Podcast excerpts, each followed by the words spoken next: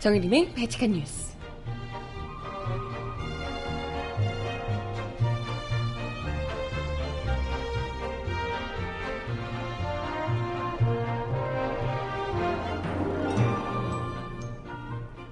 여러분 안녕하세요. 발칙한 뉴스 정일림입니다.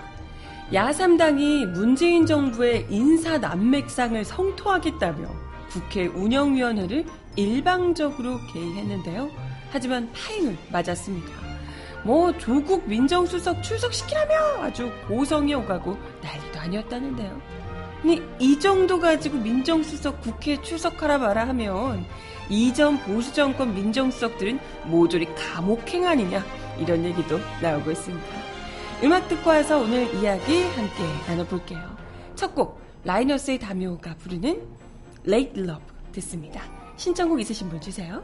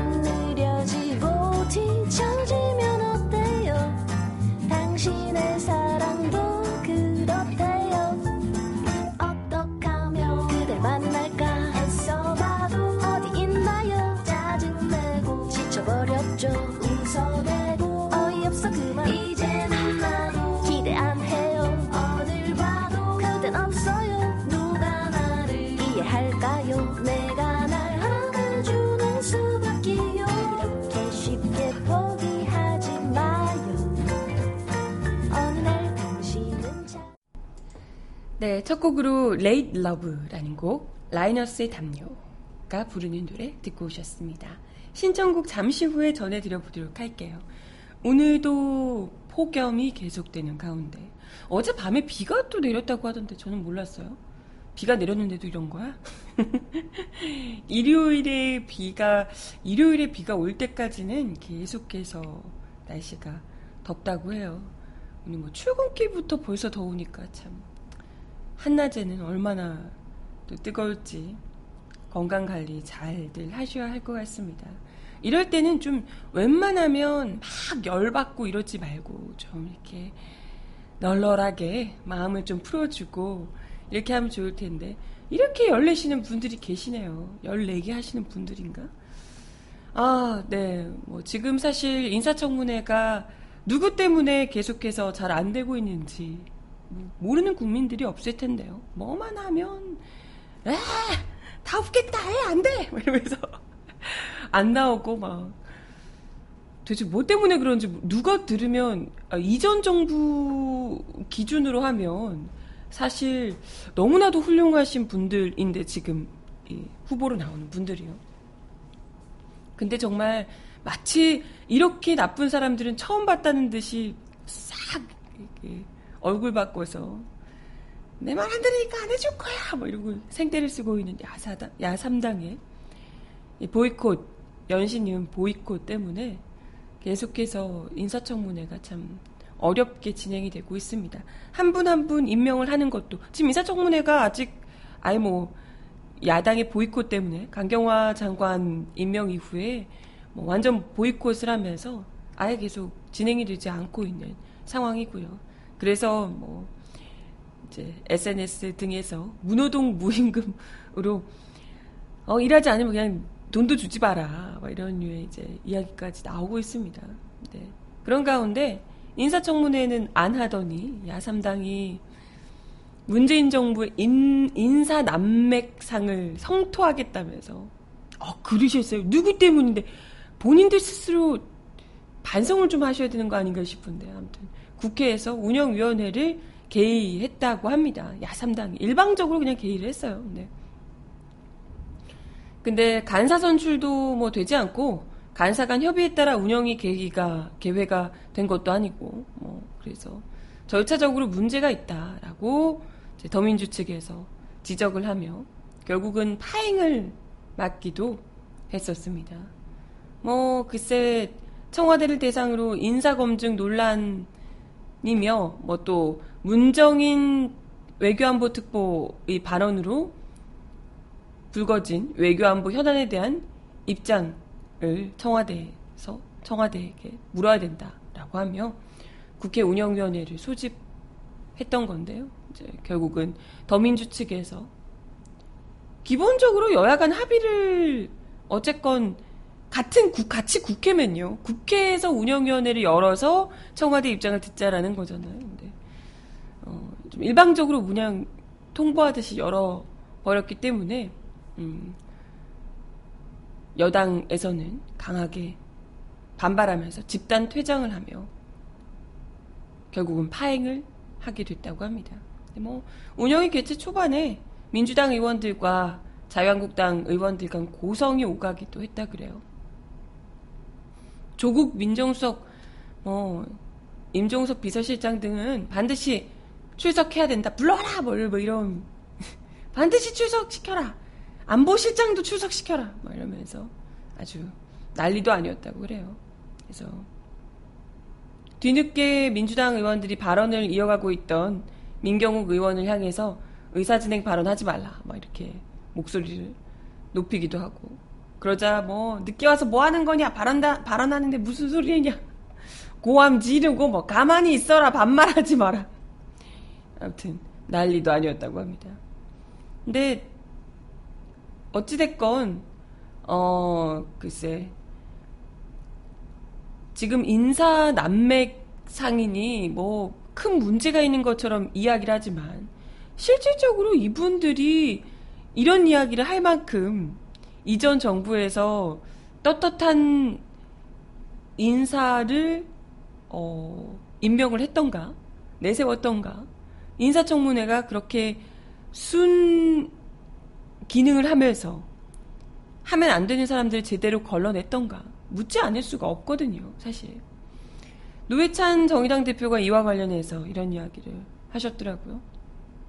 이 정도로 조, 이 정도의 문, 상황 가지고 조국 민정수석을 국회에 출석하라고 고함 지르고 이러는 건 이전 이런 기준으로 생각한다면 이전 보수 정권 민정수석들은 다 감옥에 갔어야 된다.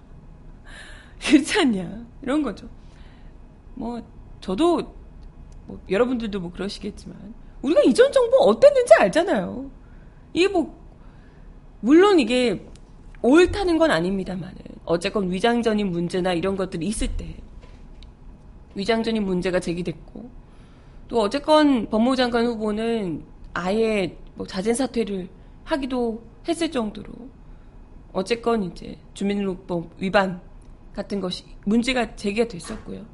이런 것들에 대해서 잘했다는 것이 아니라 사실 위장전이 논문 표절 이런 건 이전 정부에서 기본 베이스였잖아요. 그게 없는 사람을 찾기가 어렵지 않았나?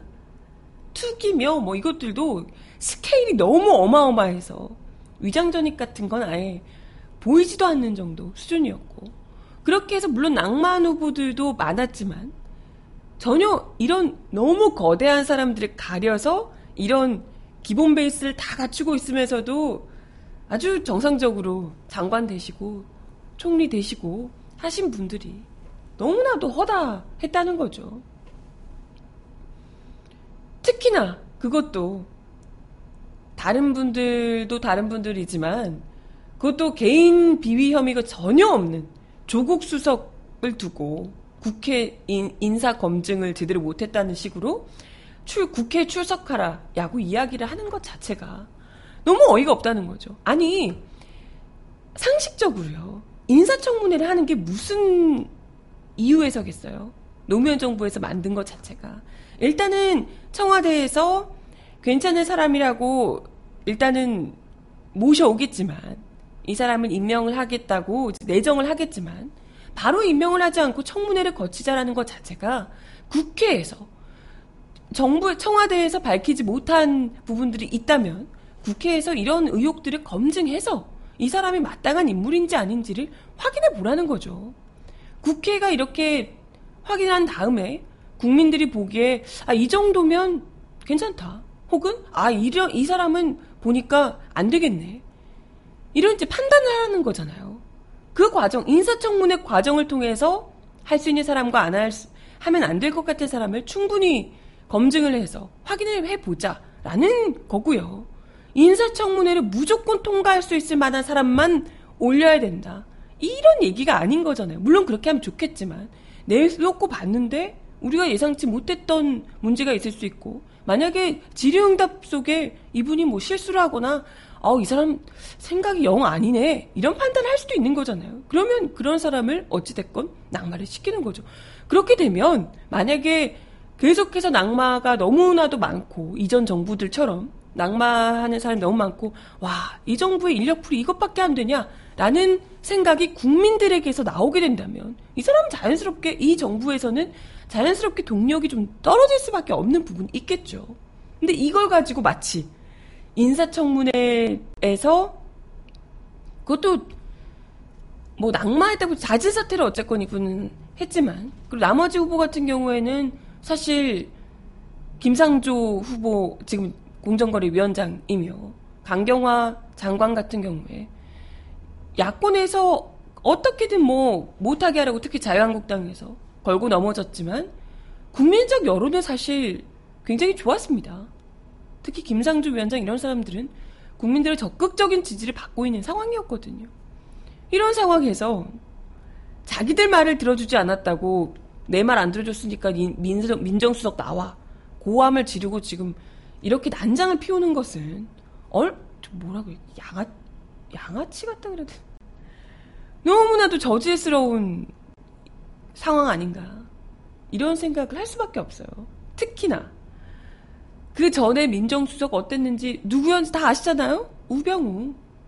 뭐 이런 인사 문제가 그때는 뭐 아예 얘기도 없었고요. 인사정 인사 문제 그때 뭐 우병우 수석이 어찌 됐건 그때 지난 정부에서 인사 문제 얼마나 많았는지 우리가 다 알고 있지만 우병우 수석 정말 뭐 전혀 눈 하나 깜짝하지 않았죠. 이런 정도를 넘어서서 우병우 같은 경우에는 국정농단 개입에 개인 비위 은폐 의혹까지도 어마어마하게 많았는데도 불구하고 이 정도 되면 정말 이건 범죄잖아요, 이건. 인사를 제대로 못했다 이런 능력 부족이니 뭐니 이런 문제가 아니고 범죄잖아요. 국정농단 개입이며 개인 비리 문제 이런 것들로 난리가 난 상황에서도 자유한국당이 얼마나 우병우를 보호하겠다고 전전긍긍했는지 국민들이 똑똑히 기억하고 있는데 그랬던 자유한국당에서 고작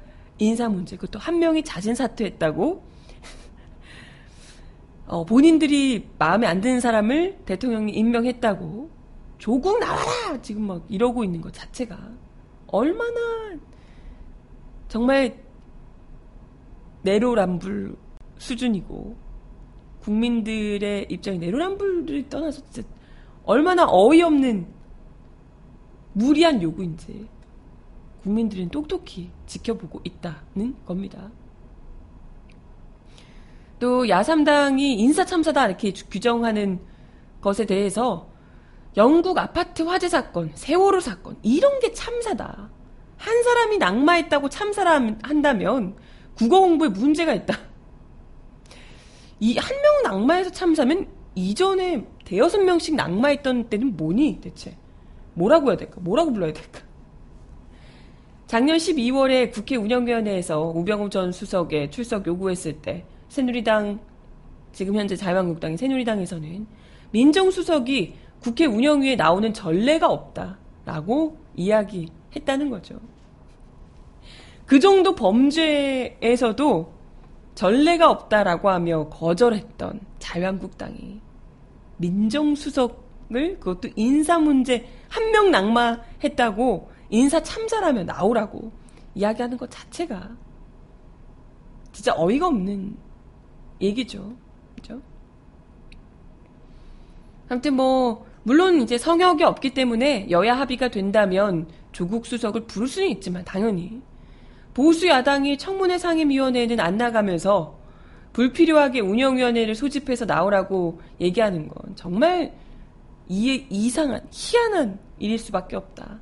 수업 시간에 안 들어오고 빈 교실에 가서 왜 아무도 없냐라고 소리 지르는 것과 똑같다라고 지적을 했다고 하네요.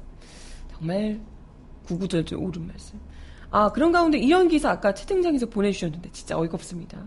자유한국당 김경, 김정재 원내 대변인이 지금 뭐 조국 민정수석 나오라고 지금 자유한국당에서 계속해서 그런다고 하는데 이와 관련해서 조국 민정수석을 강하게 공격해야 한다는 취지로 비속어가 섞인 문자 메시지를 보좌관에게 전송하는 모습이 포착돼 논란이 되고 있다고 하네요. 이날 오전 어제 오전 국회에서 열린 원내대책회의장에서 안경환 건 계속 요 집요하게 오늘은 그냥 조국 조지면서 떠드는 날입니다.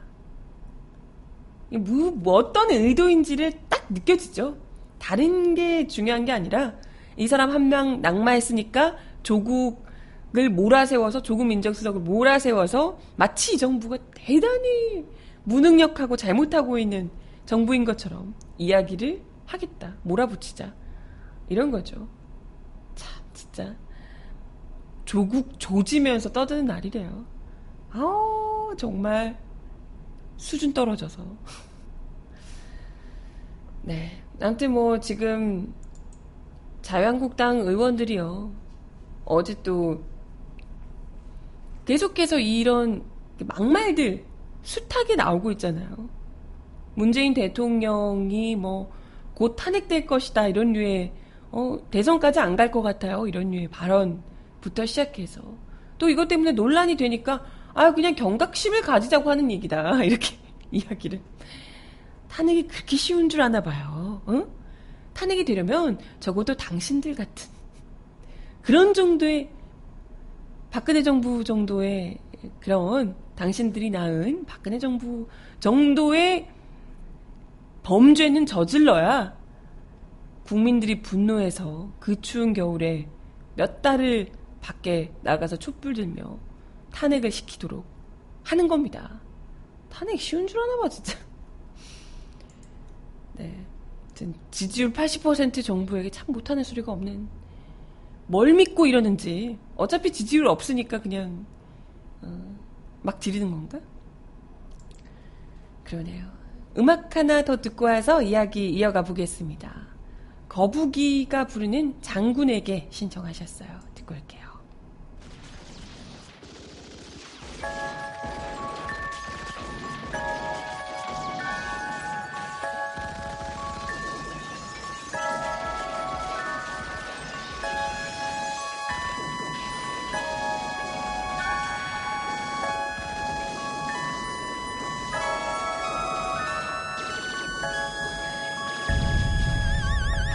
You, my father.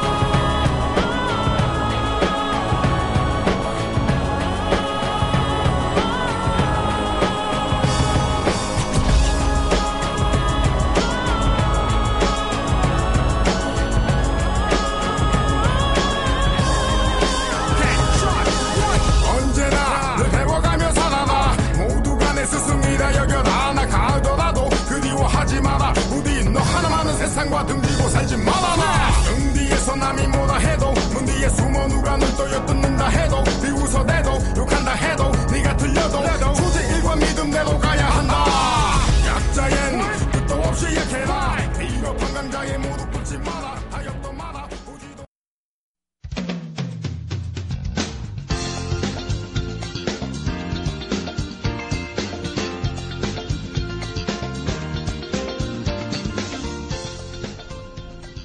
정원아의 발칙한 브리핑.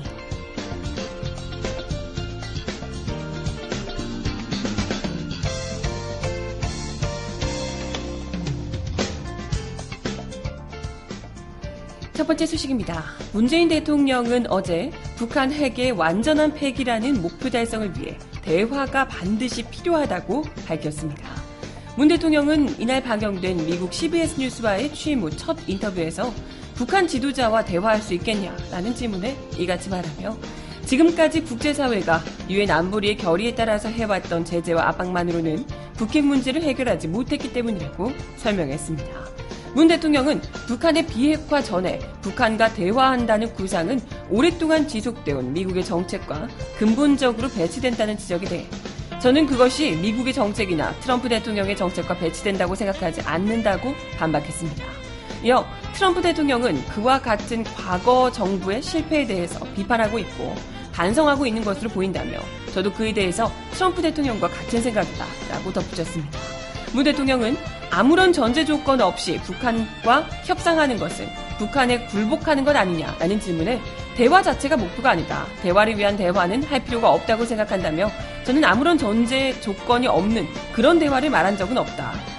그러면서 문 대통령은 북한의 핵 미사일 동결을 먼저 이루고 완전한 핵 폐기로 나아가도록 하는 프로세스를 재확인했습니다. 문 대통령은 우선적으로 북한의 핵과 미사일을 동결시키고 2단계로 북한의 완전한 핵 폐기를 이루어야 한다는 단계적인 접근 방법의 필요성은 미국 내에서도 많이 이야기되고 있다고 강조했습니다. 한편 문 대통령은 북한에 억류됐다가 풀려난 미국인 오토 웜비어 사망 사건과 관련해 기본적으로 북한에서 억류하고 있는 기간 동안에 발생한 일이다. 다만 북한이 무엇을 했는지 그 사실까지는 저희가 알 수 없다며 그러나 원비어 학생이 사망에 이르게 된 아주 중대한 책임이 북한 당국에 있는 것은 틀림없는 일이라고 말했습니다. 다음 소식입니다. 검찰이 재차 청구한 최순실 씨 딸 정유라 씨의 구속영장이 어제 또다시 기각이 됐습니다. 정 씨를 구속해 삼성 뇌물 사건의 후속 수사 계기를 마련하고 박근혜 전 대통령 관련 재판을 유리하게 이끌려던 검찰의 구상에도 차질이 빚어지게 됐습니다. 서울중앙지법 권순호 영장 전담 부장판사 이분 계속해서 실검이던데요. 어젯밤 10시 13분께 추가된 혐의를 포함한 범죄 사실의 내용, 피의자의 구체적 행위나 가담 정도 및 소명의 정도, 현재 피의자의 주거 상황 등을 종합하면 현 시점에서 구속의 사유와 필요성이 있음을 인정하기 어렵다며 정 씨의 구속영장을 기각한 이유를 밝혔습니다. 앞서 법원은 지난 3일 정 씨의 첫 구속영장을 기각하며 영장 청구된 범죄 사실에 피의자가 가담한 경위와 정도, 기본적 증거 자료가 수집된 점 등에 비춰 구속의 사유와 필요성, 상당성을 인정하기 어렵다고 판단한 바 있습니다. 와, 그동안 이런 진보 지정에 계시는 촛불 집회하고 뭐 이런 분들 있잖아요. 노동자분들 이런 분들은 아무런 구속할 사유가 없는 상황에도 잘도 잡아가시더니 참 이렇게 하이와 같은 마음을 또 보여주고 계십니다. 앞서 검찰은 첫 구속영장이 기각된 뒤 최 씨 모녀의 독일 내 자금 관리에 도움을 준 이상화 전 KB 하나은행 독일 법인장을 소환해 강도 높은 조사를 하기도 했습니다.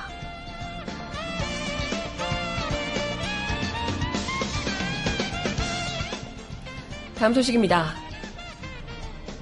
정의당 노회찬 원내대표가 법원 행정처가 안경환 몰래 혼인 판결문을 개인정보가 그대로 노출된 채로 이례적으로 단 8분 만에 자유한국당 의원들에게 제출했다고 밝혔습니다. 어, 이거 굉장히 의심스럽죠? 노 원내대표는 어제 국회 정론관에서 기자회견을 열고 이는 위법 소지에 대해 전혀 고민을 하지 않았거나 사전 합의가 있었던 것은 아닌지 의심할 수밖에 없는 대목이라고 주장했습니다. 노 원내대표에 따르면 자유한국당 모 의원 두, 명, 두 분은 각각 6월 15일 오후 5시 33분 그리고 5시 35분에 국회 의정자료 시스템을 통해 판결문을 요청했습니다. 법원행정처는 최초 요청 시간인 33분으로부터 단 8분이 지난 17시 41분에 판결문을 그 해당 의원에게 제출을 했고요. 하지만 이 판결문, 판결문은 안경환 전 후보자와 상대방 여성의 실명과 주소 등 개인정보를 지우지 않은 사본이었다는 겁니다. 노원의 대표는 법원행정처 관계자에 따르면 판결문 제출은 이민걸 법원행정처 기획조정실장과의 합, 협의를 거쳐서 이뤄졌다고 덧붙였습니다. 그는 또 8분 제출에 뒤따른 법원행정처 스스로의 행동도 석연치 않다며 법원행정처는 A 의원과 B 의원에게 개인정보가 노출된 판결문을 제출한 지 20여 분 만에 비실명화가 된 판결문을 재차 업무 메일을 통해 전달했다며 이는 일반인의 개인정보 노출이 문제될 수 있다는 것을 스스로 인지하고 문제를 은폐하기 위한 행동이었다고 보는 것이 합리적인 추측이라고 지적했습니다. 네, 아울러 언론 매체 판결문이 흘러들어간 경위에 대해서도 소상하게 진상 규명이 이루어져야 한다고 노회찬 원내대표는 지적했습니다. 그는 법원행정처가 A, B 의원에게 판결문을 제공한 지 3시간도 지나지 않은 6월 15일 오후 8시 50분 모 매체는 안경환 교수의 인적사항 거기다 상대방 여성 주소가 공개된 판결문을 보도했다며 당사자의 개인정보가 탈법 제출되는 것을 넘어서서 언론에까지 제공되기까지 했다면 이는 명백히 개인정보보호법 위반 행위로 형사처벌 대상이라고 주장했습니다. 그러면서 법원행정처의 8분 제출뿐 아니라 언론 매체 보도 경위까지 판결문 공개 뒤에 숨은 진실이 무엇인지에 대해 상세하게 규명해야 한다라고 지적했습니다. 이거 글쎄 뭐 저는 그 뭐랄까요 어떻게 절차가 되는지까지는 모르겠지만 하자마자 8분 만에 이게 넘어오고 그것도 주민번호 뭐 이런 것까지 안 가리고 넘어오고 마치 기다렸다는 듯이 제출이 되고 이런 것 거기다가 또 바로 언론에까지 흘러 들어가고 이런 것이 상당히 그 기존에도 좀 약간 의, 석연차타 이런 부분들이 있었지만 어 의도적으로 이걸 좀 이제 구상을 한 것 아닌가 이런 생각이 들기도 합니다. 네, 뭐 어찌됐건 이 부분이 잘못된 부분임에는 분명하지만 그죠 자유한국당 의원에게 그리고 언론에까지 이렇게까지 신속하게 흘러들어간 경위가 또 궁금하기도 하네요. 그죠? 그리고 또 어찌됐건 상대 여자분의 이런 신상까지도 뭐 그냥 노출된 채로 들어갔기 때문에 더더욱이 이건 문제가 제기될 수밖에 없는 부분입니다. 네, 음악 하나 더 듣고 와서 이야기 이어가 볼게요. 서연이 부르는 여름 안에서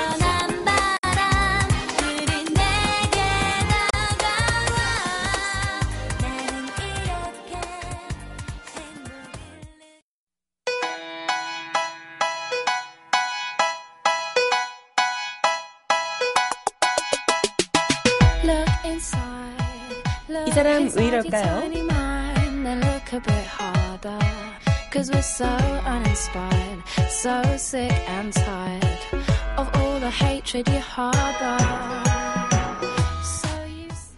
서창석 서울대 병원장이 백남기 농민 유족 면담 자리에 예고도 없이 불쑥 찾아와 명확한 사과조차 하지 않고 자신도 그동안 사망진단서 수정에 노력했다라는 변명만 내나 논란이 일고 있습니다.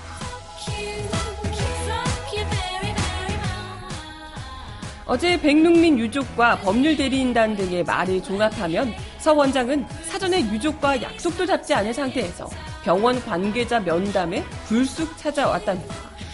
이날 오전 백룡민의 부인 박경숙 씨와 장녀 백도라지 씨는 정정된 백룡민의 사망 진단서를 발급받기 위해 서울대병원을 방문했는데요. 9시 30분께 유가족은 사망 진단서 발급에 앞서 김현수 진료 부원장과 면담을 가졌습니다. 김 부원장은 지난 15일 서울대병원의 사인 변경 관련 기자회견에 앞서 유족을 찾아 직접 사과의 뜻을 표한 바 있습니다. 이날 면담도 부원장의 제안으로 성사됐고 면담 장소도 부원장실이었습니다. 당초 서 원장은 이 면담에 참석하는 것이 조율되지 않았지만 갑자기 등장을 했는데요. 서 원장은 이 자리에서 애둘러 사과의 뜻을 표한 것으로 전해졌습니다. 면담과 함께한 유족 법률 대리인 이정일 변호사에 따르면 서 원장은 사망 진단서가 정정되어 고인과 가족들에게 잘 된 것 같다라는 취지로 유가족에게 말을 했는데요. 서 원장이 명확한 사과 표명을 내놓지 않자 이 변호사가 지난번에는 부원장이 유가족을 뵙고 위로와 사과 말씀을 하셨는데 오늘 원장이 직접 오셨으니까 가족들에게 직접 사과 말씀하시는 게 적절하지 않냐라고 다시 제안을 했는데 직접적인 사과 표현은 하지 않았던 것으로 전해졌습니다. 그 대신 서 원장은 자신도 사망 진단서 정정을 위해 노력해 왔다라고 해명을 했다고요. 진짜 어처구니가 없네. 아, 일단은 무조건 이건 죄송하다. 늦게 해드려서 너무 죄송하다라고 머리 숙여 사과를 해야 정상이죠. 백두라지 씨는 서 원장이 본인도 어쨌든 사망진단서 정정 노력을 했다고 하시는데 저희가 작년에 면담에서 외인사로 고쳐달라고 했을 때는 안 된다고 했었다. 하지만 이에 대한 해명은 없었다 라고 지적했습니다. 서창석 병원장은 박근혜 정부 시절 박근혜 전 대통령 주치의였다가 지난해 5월 서울대 병원장에 취임을 했던 인물입니다. 서 원장은 백룡민의 사망 진단서 논란이 한창일 당시에 국회 출석해서 병사로 기재된 사망 진단서는 적법하게 이루어졌다라며 수정을 거부한 바 있죠. 그래놓고 자기도 노력을 했다고. 또한 서 원장은 백룡민의 상태를 수시로 청와대에 보고하고 대응책을 협의했다는 의혹까지 제기되며 유족이 특검에 고소한 인물입니다. 또 서 원장은 지난 15일 서울대병원이 백농민 사망 이후 10개월 만에 사망 진단서를 정정했다고 발표한 자리에도 모습을 드러내지 않아 공식 사과 요구가 빗발쳤던 상황이었습니다. 백도라지 씨는 서 원장의 사과에 대해 서 원장이 사과를 했다는 것일 뿐이라며 저희가 받아들일지 말지가 중요한 건 아니지 않느냐라고 이야기했습니다. 네, 참 이분들 경찰도 그렇고요. 강신명 전 경찰청장도 그렇고요. 제대로 사과해야 될 분들 따로 있는데 끝까지 사과 안 하고 버티시는 이분들. 아니 뭐 이분들은 사실 사과도 사과, 진심 어린 사과도 사과지만요. 법적인 처벌까지 분명히 빠짐없이 받아야 할 겁니다. 기다리고 있어요. 네, 음악 하나 더 듣겠습니다. 쌈디와 원 그레이가 함께 부른 마음 편히. If somebody loves me 난 그걸로 만족해. 내 걱정 안 해도 돼 난 괜찮아 okay 너무 애쓰지 않아도 돼 나중에 후회 없게 yeah, yeah. 주잠시라도 난 날 위해 마음 놓을게. 이제 맘 편히 편히 나도 맘 편히 편히 편히. 너도 맘 편히 편히 편히. 모두 맘 편히 편히 편히. I'm gonna be I'm gonna be I'm gonna be I'm gonna be. 저녁쯤엔 눈떠 확인하는 폰 엄마의 부재중 전화 두통. 바로 걷가다가 다시 내려놓는 손 오늘은 기분이 좀 아니어서 준비가 덜 됐.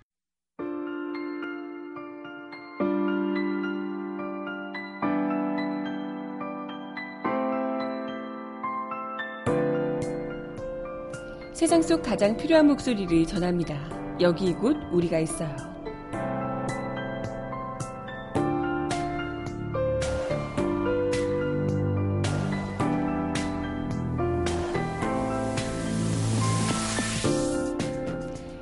성남시가 고등학생 무상교복 지원 사업을 다시 추진합니다. 성남시는 최근 두 차례 고교 무상교복 사업을 추진했지만 자유한국당 소속 시 의원들이 반대하면서 예산이 삭감, 무산된 바 있습니다. 성남시 의회는 야당이 다수당이어서 통과를 하려면 야당들의 협조가 필수적이라고 하는데요. 지역 학부모와 시민단체들이 통과를 요구하고 있어서 결과가 주목되고 있습니다. 성남시는 관내 고교 신입생들에게까지 교복을 무상 지원하는 사업비 29억 890만 원을 포함한 2017년도 제3회 추가 경정 예산안을 지난 1일부터 오는 29일까지 열리는 시의회 제229회 정례회에 상정했다고 어제 밝혔습니다. 지원 대상은 성남 지역 고교생 만여 명인데요. 시는 지난해부터 중학교 신입생 8천여 명에게 1인당 15만 원씩 모두 12억여 원의 교복 구매 비용을 지원했으며 올해부터 지원 대상을 고교까지 확대할 예정이었습니다. 그런데 시의회는 지난해 12월 2017년도 본예산을 심의하면서 시가 제출한 고교 신입생 고교 교복 지원비 30억 8,300만 원 가운데 저소득층 학생 600명 분만 남기고 29억을 와 삭감한 바 있습니다. 시는 저소득층 학생 600명 분을 제외한 고교 신입생 양 만여 명의 대상 교복 지원비 29억 890만 원을 올해 4월 추경 예산안에 다시 편성해서 시의회에 제출했지만 예결위 표결의 끝에 결국 또 삭감이 된 바 있습니다. 아니 근데 애들 교복해 주는 게 뭐가 그렇게 아깝다는 거 진짜 이해가 안 가네. 이번이 세 번째 도전인데요. 시가 재추진할 수 있었던 것은 지역 내 시민사회와 학부모의 고교 무상교복 지지 힘이 큽니다. 힘이 큽니다. 무상교복은 청년 배당, 산후조리비 지원과 함께 이재명 성남시장이 추진한 3대 무상복지 사업 가운데 하나로 지역 내 지지 여론이 굉장히 많죠. 지난 1월에 이 시장의 새해 주민 인사회 자리나 시청 홈페이지에서도 고교 무상교복을 요청하는 학부모들을 볼 수 있었습니다. 성남 지역 여성단체인 여, 성남 여성회와 분당 여성회는 성명을 통해 교복만큼은 중학생과 고교생 모두에게 무상으로 지원해서 시민의 복지 권리를 확대하고 지역사회가 아이들의 무상교복과 교육을 책임지는 기회로 삼아야 한다. 무상교복은 아이들과 학부모들 모두에게 차별 없이 받아야 하는 당연한 교육복지다 라며 시의회에 예산을 편성한 바 있습니다. 뭐 관건은 역시나 자유한국당 등 야당의 협조일 텐데요.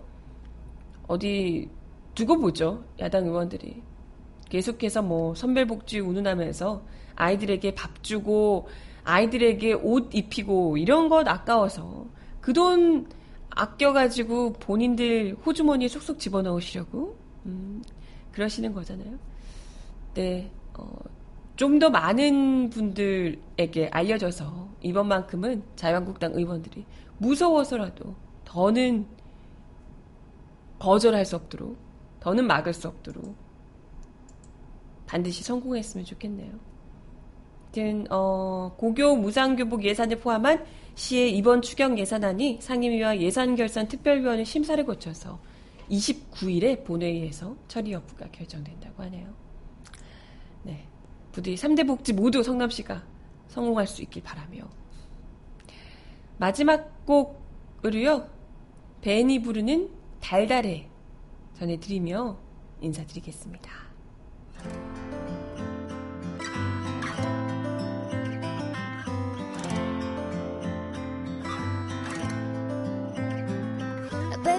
You you you 아름다워 오색 빛깔 물감들처럼 Baby you you you you 흔들려 in the air Love you you you you 널내 맘속에 스며드는 걸 Love you 내 삶의 이유 새하얀 캔버